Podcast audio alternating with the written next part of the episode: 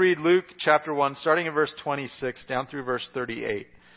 In the sixth month, the angel Gabriel was sent from God to a city of Galilee named Nazareth, to a virgin betrothed to a man whose name was Joseph of the house of David. And the virgin's name was Mary. And he came to her and said, Greetings, O favored one, the Lord is with you. But she was greatly troubled at the saying and tried to discern what sort of greeting this might be. And the angel said to her, Do not be afraid, Mary, for you have found favor with God. And behold, you will conceive in your womb and bear a son, and you shall call his name Jesus. He will be great and will be called the Son of the Most High. The Lord God will, will give to him the throne of his father David, and he will reign over the house of Jacob forever, and his kingdom will have no end. And Mary said to the angel, How will this be, since I am a virgin? And the angel answered her, The Holy Spirit will come upon you, and the power of the Most High will overshadow you, and therefore uh, the child to be born will be called Holy, the Son of God. And behold, your relative Elizabeth in her old age has conceived a son, and this is the sixth month of her who was called barren. For nothing will be impossible with God. And Mary said, Behold, I am the servant of the Lord uh, let it be to me according to your word. And the angel departed from her. Uh, let's pray this morning. Our gracious God and, and Heavenly Father, uh, Lord, uh, we just want to give you thanks. We want to come before you and ask that you would speak to us through your word. Uh, there are things that, that each one of us need to hear today, uh, that this is your holy word written to us and given to us even now, Lord. So we ask that your Spirit would be here. We ask that we would not harden our hearts to the Word, but Lord, where we need to be convicted, you would convict us. Where we need to be encouraged and build up, uh, you would encourage us and build us up. Lord, give me the words to say. Uh, may we just be clear with what you would have for us. In your name we pray. Amen. I don't know about you, but but um, for some of us, Christmas uh, is is a lot of work. There's a lot of of hustle and bustle. There's a lot of uh, getting ready. I think for moms in particular who, who feel the, the need to, to decorate the house, who probably do most of the shopping uh, for the Christmas gifts, and then Christmas comes and, and they're spending half the day in the kitchen perhaps uh, cooking. It can just be overwhelming when you think about the work of Christmas. Um, the joke that, that I sometimes have uh, when it comes to Christmas uh, is is people will say, you know, oh, well, don't you tell your kids about Santa Claus and those sorts of things? And my my joke was always, no, if I'm going to do the work to get the presents, or if I'm going to buy the presents, uh, I want the credit for it. Uh, I want everyone to know what what I've done. We're in a passage of Scripture where we see primarily not the work of man in getting ready for Christmas, but the work of God in getting ready for Christmas. And that's really what we want to focus on today. For the, for the first Christmas, as we think about it, all that goes into the, the plan and purpose of God, all of His working so that Jesus could come. So, our main point this morning is that the coming of Jesus was the work of God. God the Father prepares Mary through the angel. God the Father sends His Son. God the Father sends the Holy Spirit. God is at work in His creation. Now, God is always at work in His creation. He is always upholding everything around us by the word of His mighty power. Uh, the scriptures say that, that, that the sun rises and the sun sets because God has a covenant with them. God keeps things in line and in order. Uh, the things that we identify as, as laws of the universe, they are such because God has established that and God continues to establish those things.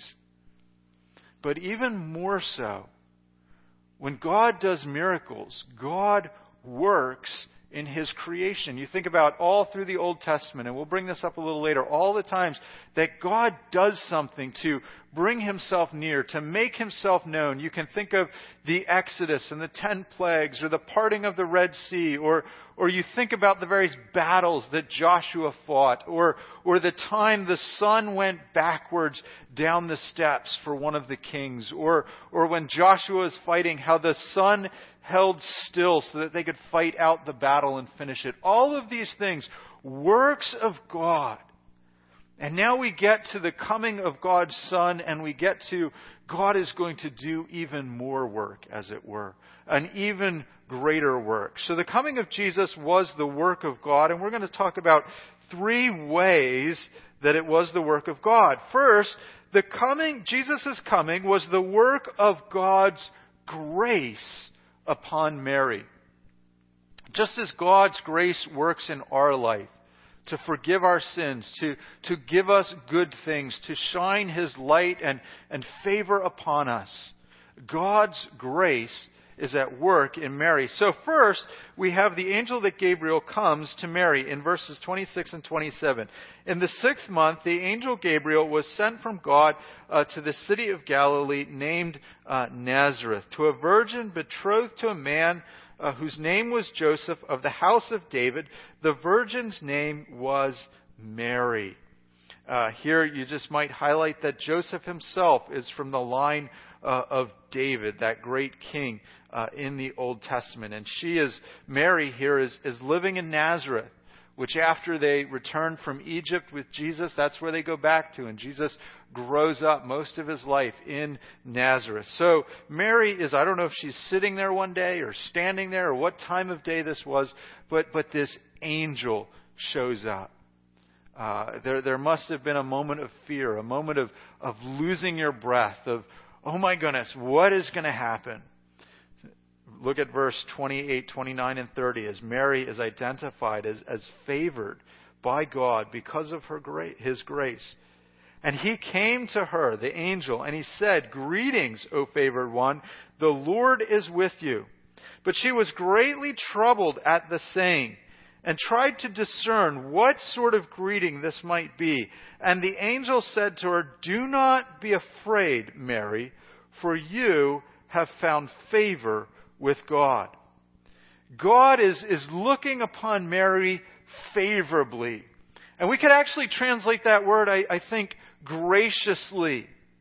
That God is, is going to do this in the life of Mary, not because of who Mary is, but because of the grace of God upon Mary. On the one hand, there is nothing special about Mary. Uh, Mary was a sinner just like the rest of us. Uh, and if any of you ever uh, have been around Roman Catholics, or perhaps some of you grew up Roman Catholic, um, they will they will emphasize how special Mary was, and they will even say that that Mary had not a, a virgin birth herself, but she was had an immaculate conception, which they say means that Mary was preserved from original sin when she was born. Now, they would say Mary goes on and is a sinner, but they would say at the moment of her birth, she was different. She was untainted from any kind of original sin that we are all born with. But that's not what the Bible teaches. There's nowhere in Scripture that we find that. And so, this coming of the angel and greeting her, O favored one, or saying, Mary, for you have found favor with God, is, is not saying that, that Mary has done something special that made God choose her. It's saying, God is going to show His grace upon you. God is going to use you in some special way. You think about some of the great heroes in, in the Old Testament, and, and God uses them not because they were perfect. In fact, they are often just as sinful or more sinful in some cases than we are. You think of, of Moses who, who murders a man and, and yet becomes uh, the great leader of God's people. You think of, of Jacob who lies to his family and cheats his brother out of the birthright and yet uh, becomes a great hero of the faith. Or even, even the great warrior Gideon, oftentimes cowering in fear, struggling to trust the Lord. And yet God uses him in a mighty way. God uses people out of his grace. And His grace comes upon people not because of something unique in them, but because of the good pleasure of God. Later on in the book of Acts, uh, when the Old Testament history is, is being rehearsed in Acts chapter 7. Our fathers, in turn, brought it in with Joshua, and when they uh, dispossessed the nations that God drove out before their fathers, so it was until the days of David, who found favor in the sight of God and asked to find a dwelling place for the God of Jacob. It's the same language that David had found grace in the sight of God. And you'll remember David was that, that warrior king, and he asked, Can I build the temple, God? And God says, No, that's for your son Solomon. But you think about the work of God's grace in David's life. On the one hand, because of all that God had done in his heart and in his life, David was called a man after God's own heart. Yet, on the other hand, remember some of David's greatest sins he murders Uriah because he slept with Uriah's wife. Then he takes in Uriah as his own wife. You think of some of the other occasions that there are many places that David was a man after God's own heart and did the right thing. And yet David was sinful. We receive God's grace not because of who we are, not because we are good inside ourselves, but because God is pleased to show us mercy. God's grace comes at His own desire, at His own will, because of nothing good inside of us. You see, David was chosen in a unique way that, that his house, that his descendants from them would be a line of kings. And from that line of kings, there would be one called the Messiah, who would save his people from their sins. And Mary is going to bear that Messiah. But just as David had sins, and yet God showed favor and said, You will have a descendant who will be the Messiah, the Son of God, so also Mary had sins. But Mary was privileged to experience the grace of God. Mary is special in God's plan. She does receive a special gift of grace. No other woman ever bears the Son of God in her womb. That's pretty unique. And when you think about uh, the baby that is inside of her, that she is carrying to term, that baby is, on the one hand, completely human it had human flesh, it had human blood, it developed just like little babies today develop. If you could have gone back there with an ultrasound and, and, and put that ultrasound over her tummy, you would see all of its features developing just like a human being. And yet, at the same time, that one in her womb is the eternal Son of God who has come down. You see, the uniqueness that she experiences isn't her own doing. It's a gift of God. Ask yourself then this Christmas season, how do I think of the grace of God? Where do I see the grace of God in my life? Now, none of us uh, have baby Jesus in our wombs.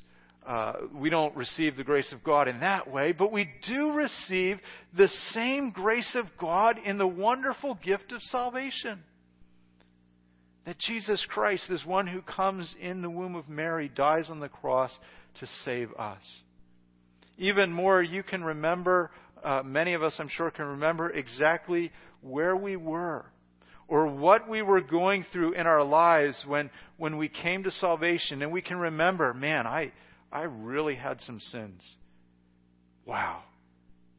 God opened my eyes to see the truth Maybe someone shared the Word of God with you.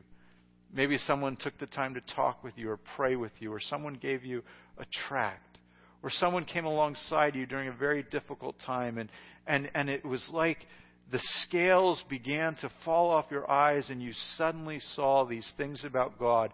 They were real and they were true. That is a miracle. That is a working of the grace of God. That you did not just one day wake up and decide and say, I am going to love God and serve God. But rather, God brought circumstances into your life, and God brought the word near. And out of that, you received the Lord Jesus Christ and experienced the grace of God. Do you recognize this Christmas season the grace of God? God did not have to choose or determined to choose to save people. In other words, God could have seen the sin in Adam and Eve, shaken his hands, and said, I'm done with it. Brush off the dust, as it were, and walk away and say, You know what? Yeah, I made these people in my image, but look at how far they fell from me in sin.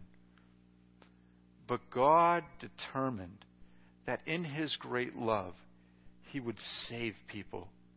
And having determined to do that, he sent his one and only Son through the Virgin Mary so that he might die on the cross to pay the penalty for our sins. When you think about the grace of God, remember this God was not obligated to save me.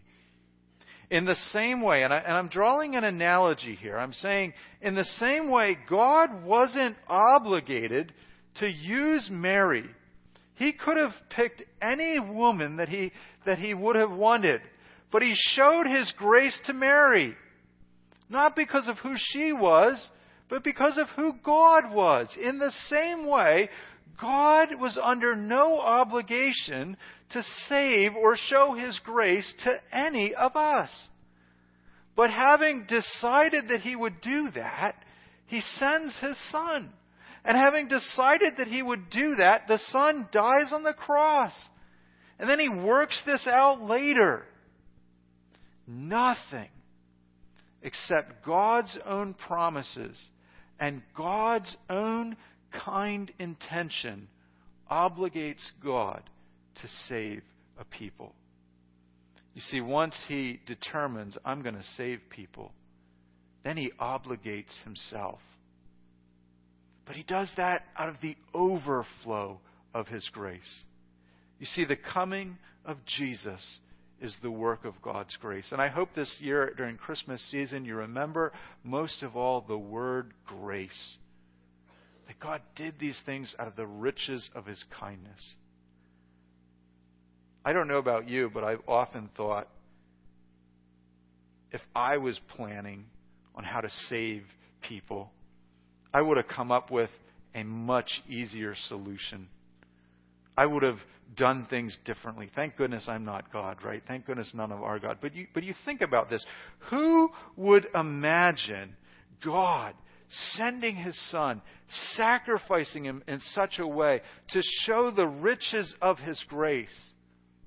Most of us would probably look and say, that's too costly. I'm not, I'm not going to do that. Look at how these people left me. I'm not going to extend good favor to them and, and save them. Perhaps even some of us do that in our lives. We say, look at how so and so has wronged me. Why should I go out of my way and forgive them and make myself vulnerable again? But God, in His grace, does all of these things to you and I who are wicked. Second, this morning. So we've talked about first, the coming is, is the work of God's grace. Second, Jesus' coming was the work of God's promises being fulfilled. So one of the things God is doing in working is giving His grace. This is the way that God operates throughout the Old Testament, giving His grace. But the other thing that we have going on here is that this working of God is God fulfilling His promises. Uh, you see, God has been planning this since even before man sinned. But, but even after man sinned, he's been working out these promises down through history. He's been, he's been dropping seeds, if you will. He's been, he's been dropping hints. He's been telling the prophets, this is what's going to come. And then he goes along and he gives us a little more. It's, it's, it's kind of like, um, you ever read a, a really good mystery writer? And, and they, they, they drop hints along the way. Now, a mystery writer is more subtle than God is, right? But, but they drop these clues, and, and you think to yourself, wow, there's, there's something going on there, and what, what's going to happen? And then all of a sudden, you get to the end of the story, and, and like all these clues, suddenly they all wrap up together, and you go, oh my goodness, it makes sense. Maybe some of you play uh, video games, and now video games do that as well, right? They have a storyline, and, and along the way, there are all these clues that you're uncovering. And then you, you get to the end and you finally beat the big boss, and all of these things wrap up. Well, God is doing this throughout creation, is He's giving clues, giving promises, giving prophecies, saying, This is what I'm going to do, so that when I do it, you'll know that it's me. And Christmas is the great fulfilling of the work of God in keeping all of these promises. So, we want to look at the passage again. Mary is told she will have a son, and his name will be Jesus. So we have verse 31. Uh, and behold, you will conceive in your womb and bear a son, and you shall call his name Jesus. Uh, similarly, in the book of Matthew, uh, when the angel Gabriel appears to Joseph, he says, Joseph, son of David, do not fear to take Mary as your wife, for what that which is conceived in her is from the Holy Spirit, and she will be born a son, and she shall and you shall call his name Jesus, for he shall save his people from their sins. In fact, uh, the name Jesus, if we were pronouncing it in the Hebrew, it'd be something like Yeshua. It means Yahweh or the Lord, that, that special name for God, it means the Lord saves. And how is the Lord going to do this? He's going to do this in His Son, the Son of God. That one that He promised. All the way back in Isaiah, saying that the, the virgin shall have a child, and he shall be called Emmanuel, God with us. But even more in Luke, the promise is that are being fulfilled are the ones given to King David. And they'll be fulfilled in Jesus. Look with me at Luke chapter 1 verse 32 and 33. He will be great, Jesus. He will be great and will be called the Son of the Most High, and the Lord will give to him the throne of his father David, and he will reign over the house of Jacob forever, and his kingdom will, there will be no end. This picture here is of a great and mighty king, the very type of king that was promised to David. That this is David's descendant according to the human fleshly line of Jesus. The language of being great is perhaps an allusion to Micah chapter 5 verse 4, speaking of the Messiah.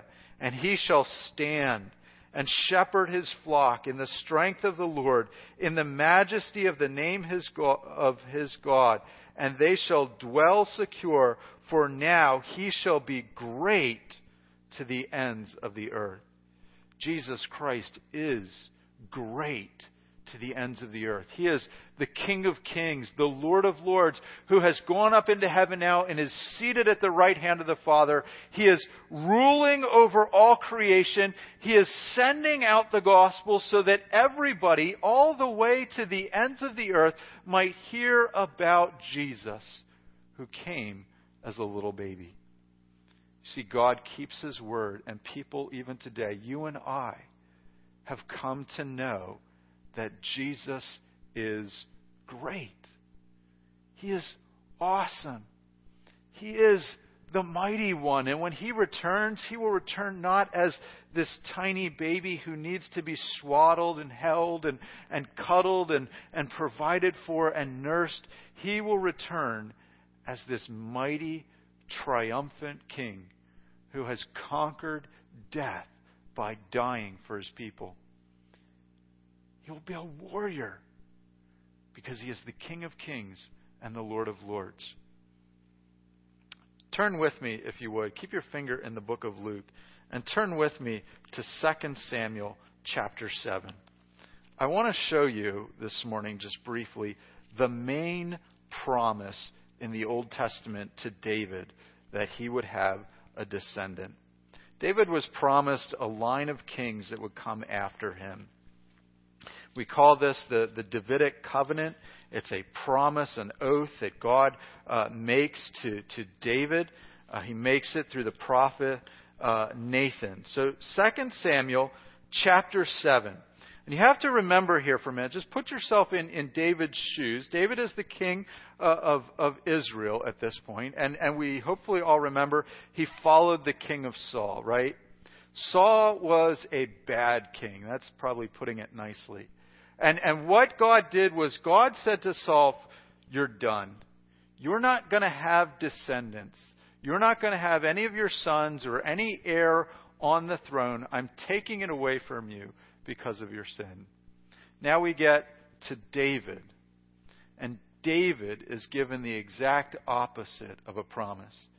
You will have descendants. You will have children who will reign. And your kingdom will go on forever.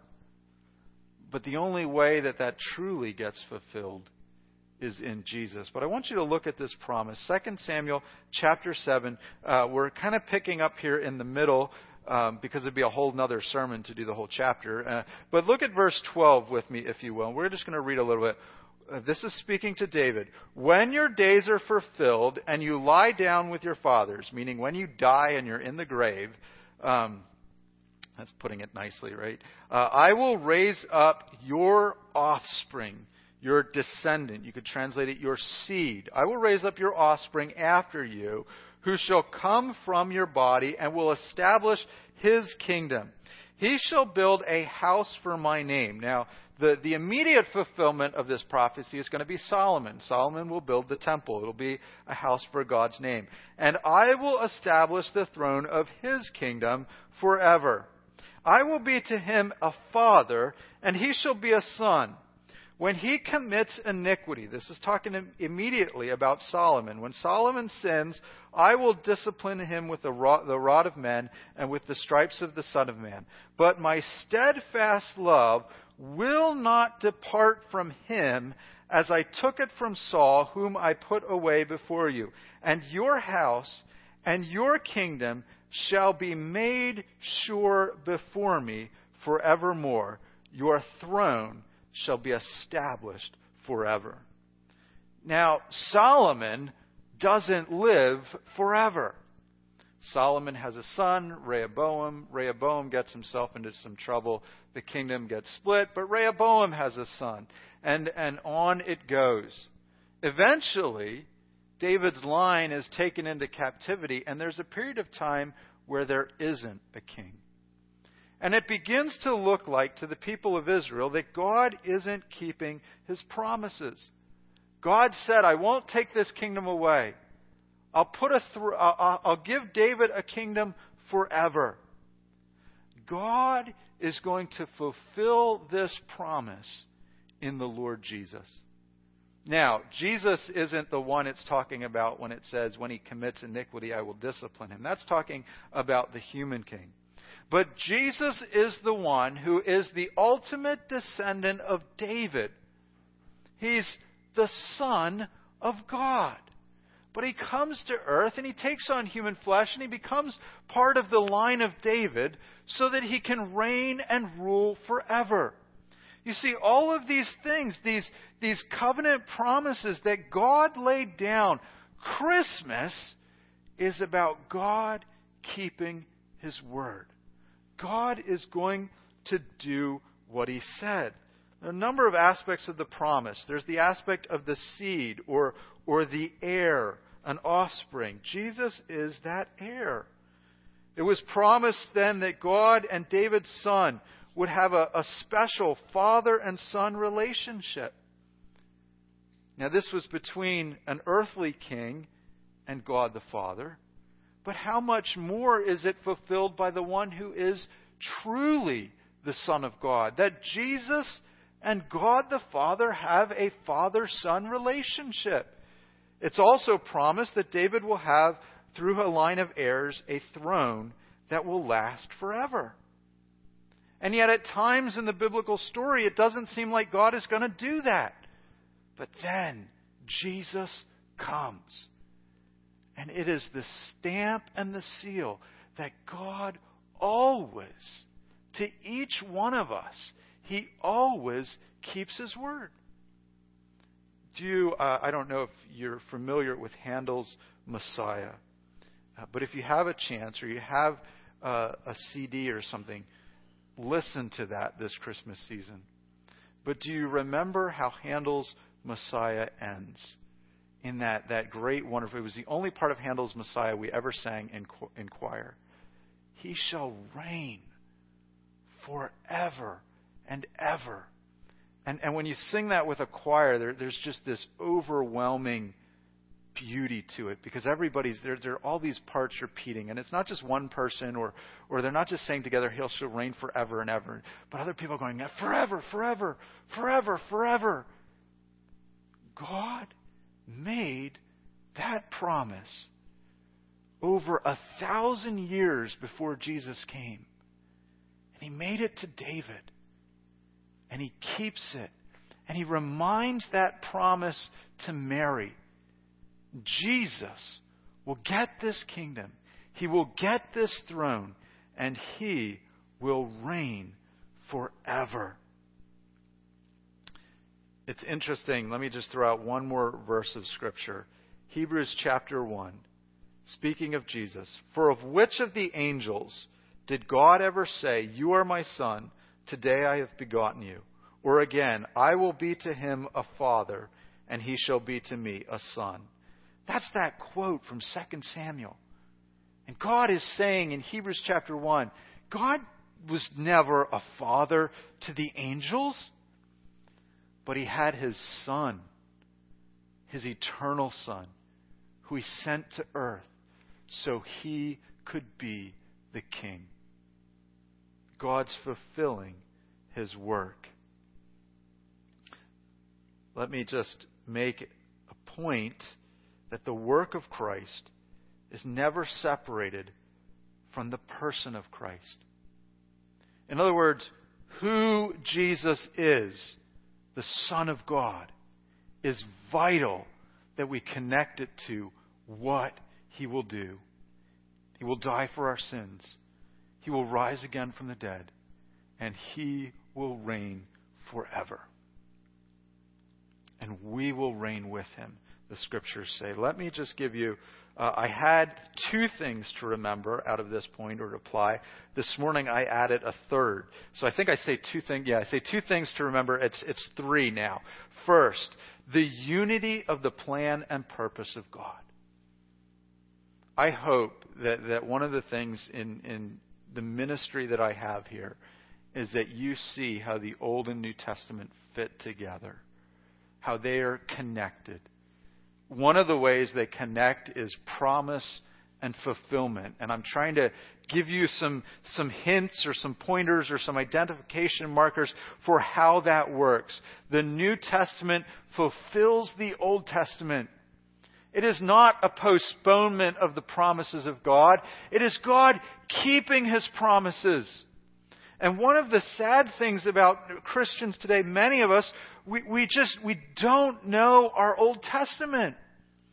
I admit there are some portions of the Old Testament that are, that are tough, that are, that are sometimes harder to understand than sections of the New Testament.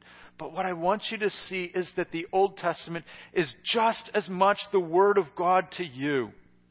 I could sit here and tell you the story of Christmas and we could read Luke, but how much deeper is it? How much more enlivening and joyous is it to think about? God made this promise over a thousand years before he actually kept it.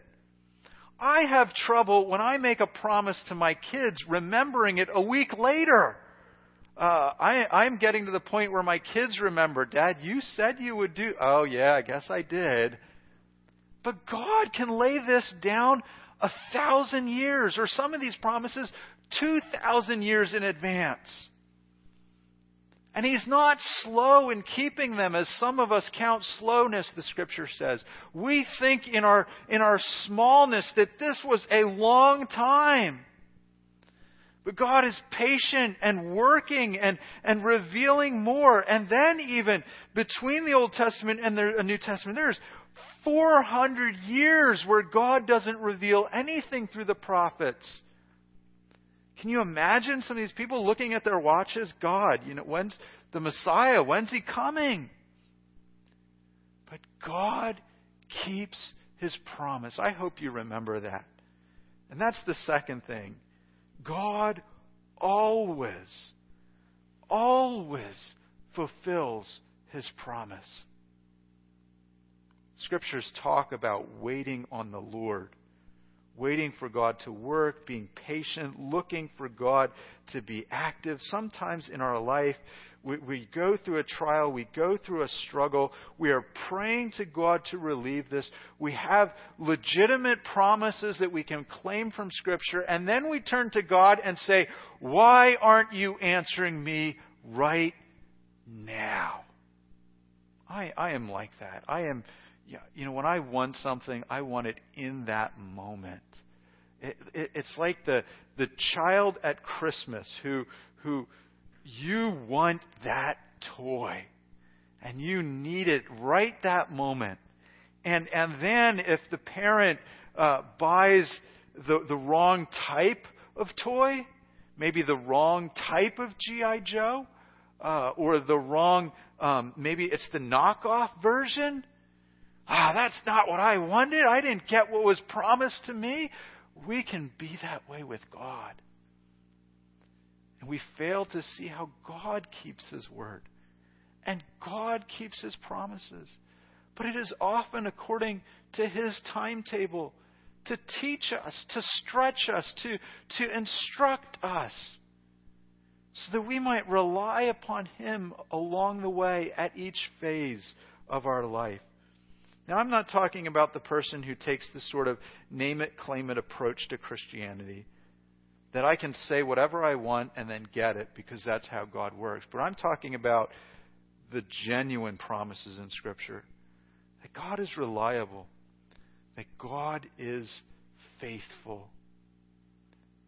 If God was faithful in waiting thousands of years until Jesus came, but he kept it because he promised with an oath by his own name, I will do this.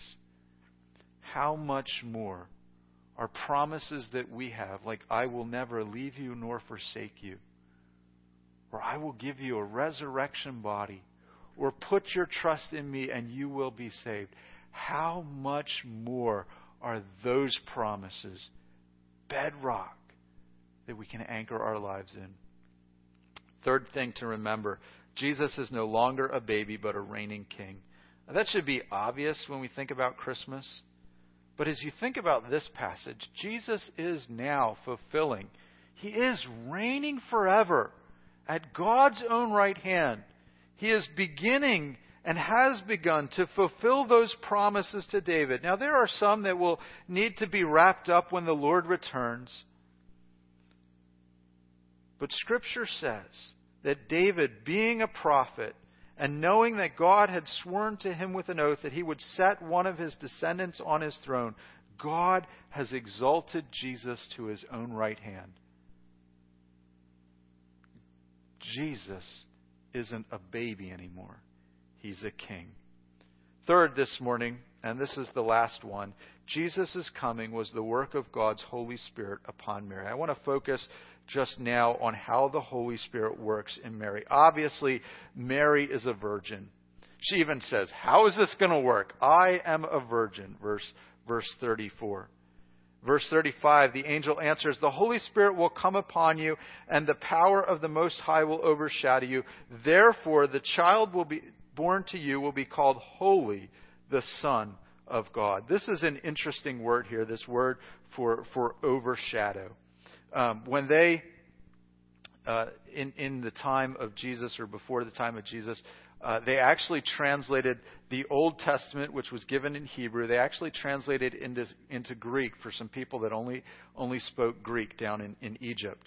And, and what is interesting is they use this word overshadowed, the same word that you, Luke uses, to describe what happens when the glory of God entered the tabernacle in Exodus chapter 30.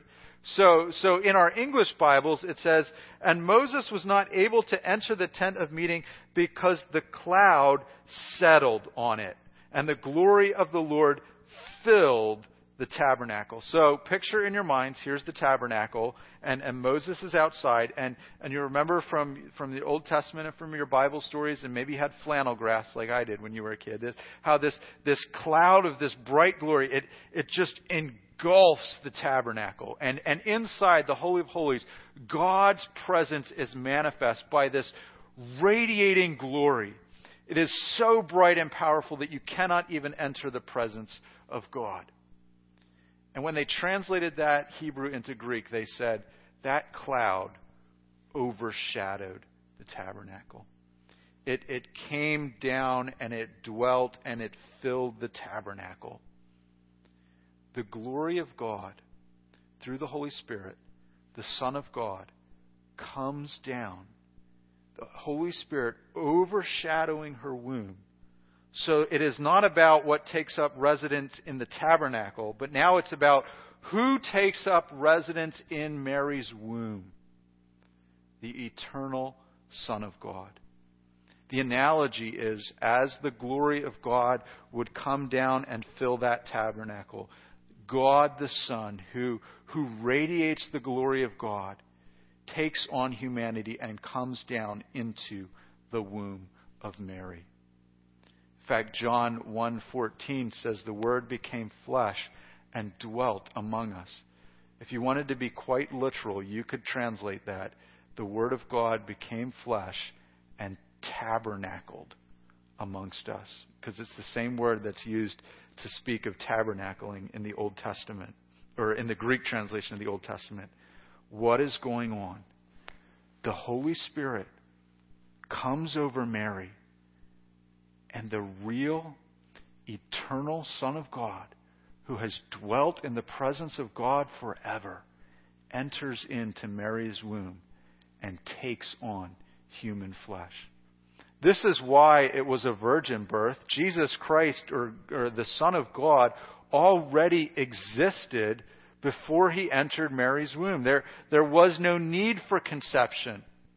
Uh, even more, it is, it is not as if the Holy Spirit had some sort of union with Mary. He comes down and overshadows her. He comes down and, and enters into her so that the, the Son of God can be there in the womb. The reason I mention this is, is sometimes, uh, particularly if you ever run into Muslims, they misunderstand what Christians believe when we say Jesus is the Son of God. We don't mean that God had relations with Mary and somehow then they had a child who is now the Son. We mean that there is the eternal Son who dwells as part of the Godhead, but he then becomes human. I trust that, that for most of us, we've heard that over and over every Christmas. Or over and over, not just at Christmas, but it's, it's an important reminder. But then we have this analogy that all things are possible with God. And behold, your relative Elizabeth in her old age also conceived a son, and on the sixth month with her was called barren. For nothing, or excuse me, um, yeah, and this is the sixth month of her who was called barren. For nothing is impossible with God. That really is the connector. It's, it's an argument from lesser to greater. Here is Mary's cousin, Elizabeth. She's an old lady. Uh, by all human processes and biology, her womb has been closed. And now her and her husband, through normal means, have a baby. God opened that womb. And the analogy is if God can do that small little thing, it is easy for him to send the Holy Spirit and have Mary, who's a virgin, have a child. And the connection is nothing is impossible with God. If God can do that, He can do this with Mary. You see, we sometimes think because we live in the 21st century, well, we know how babies happen. And so, you know, they were silly back then and believed in virgin births. births. They knew where babies come from. Maybe they didn't know all the biology and how chromosomes worked and, and all the ins and outs biological, but they knew. They knew that virgin births were not natural. They just didn't just happen down uh, all the time. Can you imagine Mary going to her girlfriends? By the way, ladies, I'm pregnant and it's a virgin birth. Yeah, right. Can you can you imagine the snickering? Even in Jesus' day, his opponents said, we were not, not, at least we're not born by sexual immorality. There was this stigma that came around Mary. But all things are possible with the hand and working of God. Do you trust that? Do you believe that? That is, that is just as applicable today as it was to Mary. That God can do all that He has promised to do because all things are possible with God. God can deliver us. God can protect us. God can walk through us with the chi- uh, through the child. God can can heal someone if he so desires. And we can trust that he will do what is, is right and what will bring the most glory to him in whatever our circumstances because all things are possible with God. Mary leaves that conversation with the angel with a sense of trust. She says, Behold, I am the servant of the Lord. Let it be to me according to your word. She trusted him because he told her what she, she, needed, she needed to hear from God. That's the last thing this morning. Do you trust God? Do you trust His work? Do you trust His grace in your life that He really has saved you, that He really has forgiven you? He has washed your sins away. Do you trust that He keeps His promises? When He says, I will never leave you nor forsake you. Where He says, those who stand fast and endure, those who overcome, will, will receive a crown of life in the book of Revelation. Do you trust Him in those things? Do you trust the Word of God? You read something in Scripture. Do you come before it with an open heart and say, Yes, this is the Word of God?